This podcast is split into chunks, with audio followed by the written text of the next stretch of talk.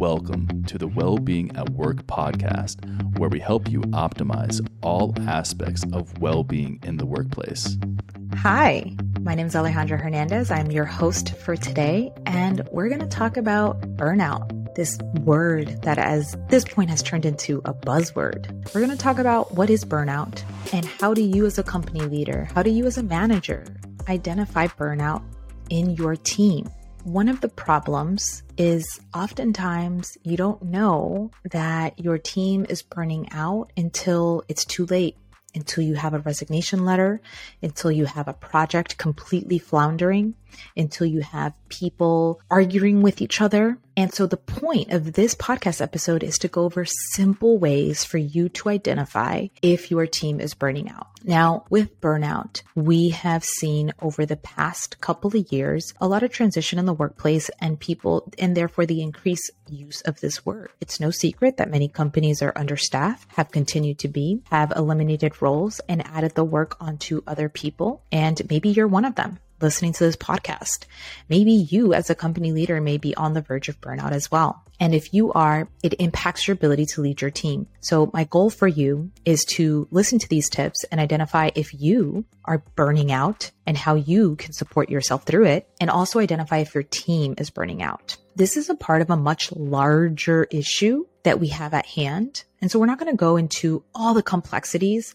I know that you, as a manager, have a lot on your plate. I know that as you as a leader have a lot on your plate. So I want to be able to give you these red flags that you can look out for so that hopefully you can navigate burnout and get yourself to a place where you can save yourself, but also support in your employees not getting to that place. Now, what is burnout? Because we talk about it all the time in the career space, in the workplace. What is burnout? Burnout, as defined by WHO, the World Health Organization, is a syndrome conceptualized as resulting from chronic workplace stress that has not been successfully managed. It's feelings of energy depletion or exhaustion, increased mental distance from one's job, or feelings of negativism or cynicism related to one's job, and reduced professional efficacy, meaning lower productivity, and producing the kind of results that are not up to par than when someone is feeling well. I want you to remember this definition, the one I just went through, because that is going to allow you to remember the three things I just went through to know about burnout. By definition, three aspects of it. Feelings of energy depletion or exhaustion. Number two, increased mental distance from one jobs or that feeling of negative about your job, cynicism about your job, the company and so forth. And then the last one, reduced professional efficacy. So when you think about burnout and for your team, here are three tips for recognizing burnout in your team or in yourself. Number one, a decrease in engagement, AKA less productivity, lower performance. So let's say for you, if you know that things are beginning to slip through the cracks, if you know that the things that you used to go an extra mile for are no longer within your capability, like you don't even feel like you have the capacity or the bandwidth to do those things anymore, you're beginning to see some signs of burnout. So are you also seeing odd behavior in your employees? Like, are you looking at your employee and you're looking at, let's say, Rebecca, and you're like, that's not like her. It's not like her to do those things. It's not like her to perform in that kind of way. And I encourage you to dig and really ask questions and see what's going on and refrain from judgment and refrain from idolizing certain people. And I've heard what I mean by that is, for example, there's some managers that we talk to that I've been in conversation with who then think that by telling their employee, like, Rebecca, I expect so much more from you. Like, I'm just disappointed. I'm concerned. Like, what, what's going on? You're leading with your disappointment. And that's going to make it difficult for someone else to feel safe and like they can really express themselves to you because people don't want to feel like other people are disappointed in them. That's not a good feeling. It's one of those things that actually sucked more for me when my mom would say, I'm disappointed than when she would be angry at me because disappointment is a really difficult emotion for you to blame on someone else. So I encourage you to not, that's a side rant. I encourage you to really refrain from words like that when you're talking to your employees. But look and see, are any of your employees beginning to showcase different behavior that is unlike their usual performance and usual productivity levels. The other thing that's tip number one. Tip number two, regularly complaining and cynicism at work. This is so crucial. And one of the biggest red flags that I see in companies is then they normalize this. It becomes normal to say, I'm so stressed. I'm so overwhelmed. Like they just become things that people say all the time at work. And if you're in a workplace where people throw the words around stress, overwhelm, this is too much. Oh my God, just that kind of word and energy behind it, you've got some issues with burnout and you've got some issues with a work culture that promotes burnout. And a work culture that promotes burnout will never thrive and succeed at the levels that it could because it also means you're going to have high turnover, low retention. People are going to bounce out of there. Number two, with the regular complaining and cynicism, pay attention to people's language, what they say at work, where people make it funny and joke about how much work there is to do and how stressed people are that can become a very addicting thing to do. People then become addicted and it becomes a part of the culture to be stressed and overwhelmed. And human beings want to fit in, generally speaking. And so if stress is what fits in, stress is what people will do. It's contagious. It's also why when people are generally happy, other people start to get happy because that stuff is contagious. That's another way to see if your team is burning out, if there's regular complaining and cynicism. And if you, as a company leader, are the one exhibiting those, you better believe that that is going to trickle down. So check yourself as well. Where are you exhibiting this behavior? And number three, people leave work even if they like the work, even if they're with people that they enjoy. And number three, if you see that people are leaving. If you're scratching your head and you're like, why are people leaving? Or another way, if you're blaming people, if you as a company leader are going, oh my gosh, these people are just so sensitive. Nobody wants to work anymore. People just come and go. There's no loyalty. If you're saying those words, I highly encourage you to start looking inward, start looking at company culture, because those statements and those words are not going to help you increase retention. It's not going to help you ensure that your turnover remains low, because all that's doing is blaming outwards. That's not actually a solutions oriented mindset, which is what company leaders should practice on a regular basis. Solutions oriented, meaning what is going to support me and having a solution long term to the issues that I'm seeing. Blaming externally, which I, I actually see quite commonly, is not going to help. So if you notice that people are leaving, despite the fact that maybe they even enjoy the work that they do, and maybe they even have friends in the workplace, people that they enjoy being with.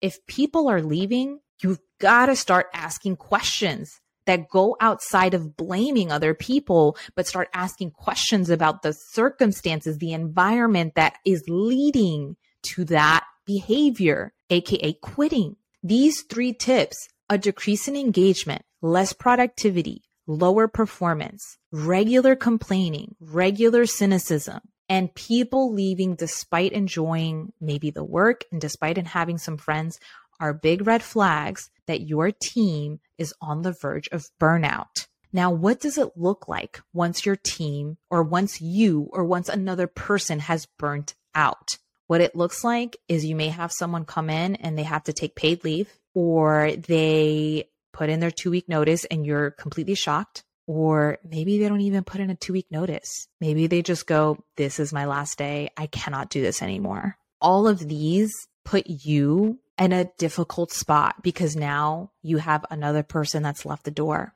So, how do you begin to really see not only the red flags for burnout, but how do you begin to support your employees through that?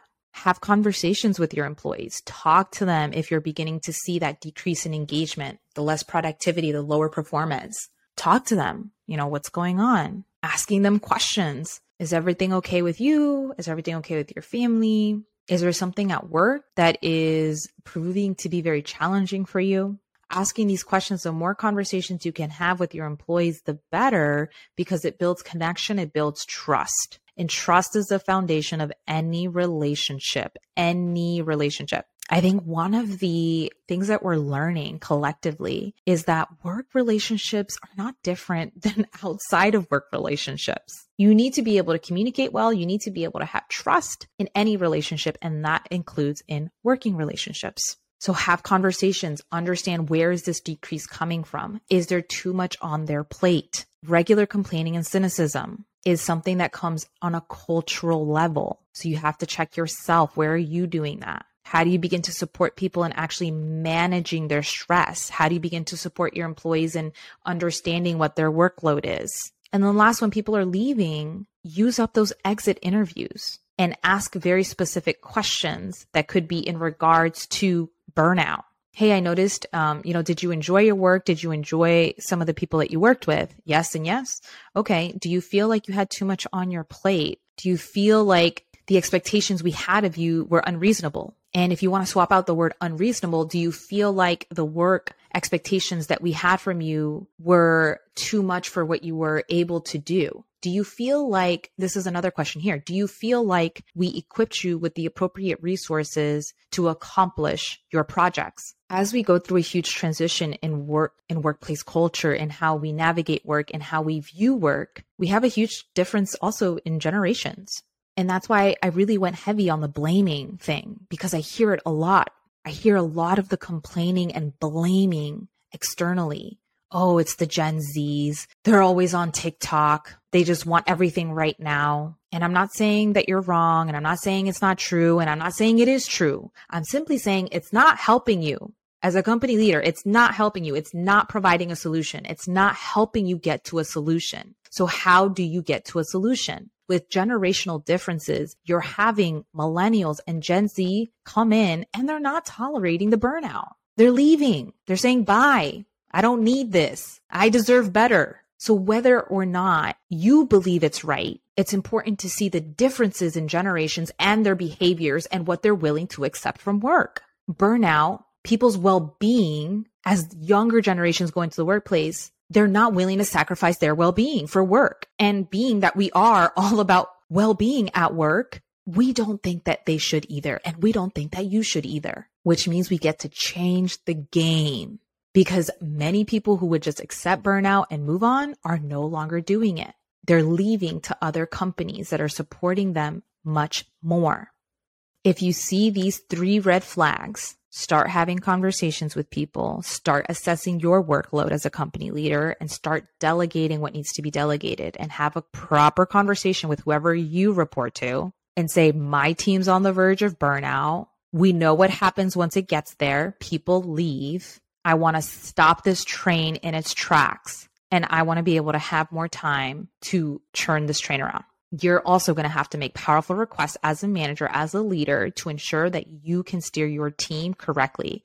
And it's important that you recognize that this is incredibly productive for you to do because when you lose people on your team, you know it sucks you know it sucks to have an empty seat. And then you have more of that work being distributed to other team members that are already on the verge of burnout. And guess what? Pushes them over the edge. This stuff is not individual. This stuff spreads. Negative negativity spreads, but so does positivity. So does the help and support that you can provide. So ask for what you need to as a manager in order to be able to put more time and having the conversations with your team members to see what the source of the issues are and how you can address them at the best of your ability. Maybe your team is overworked because you're understaffed. So you have to rework what is needed from the team in order to ensure that they stay, in order to not have them burn out because they will leave or they will stay, but they will give you below the bare minimum. You don't want bare minimum. And they don't want to give you bare minimum either. That's the thing too. Your employees don't want to give you bare minimum. It freaking sucks to give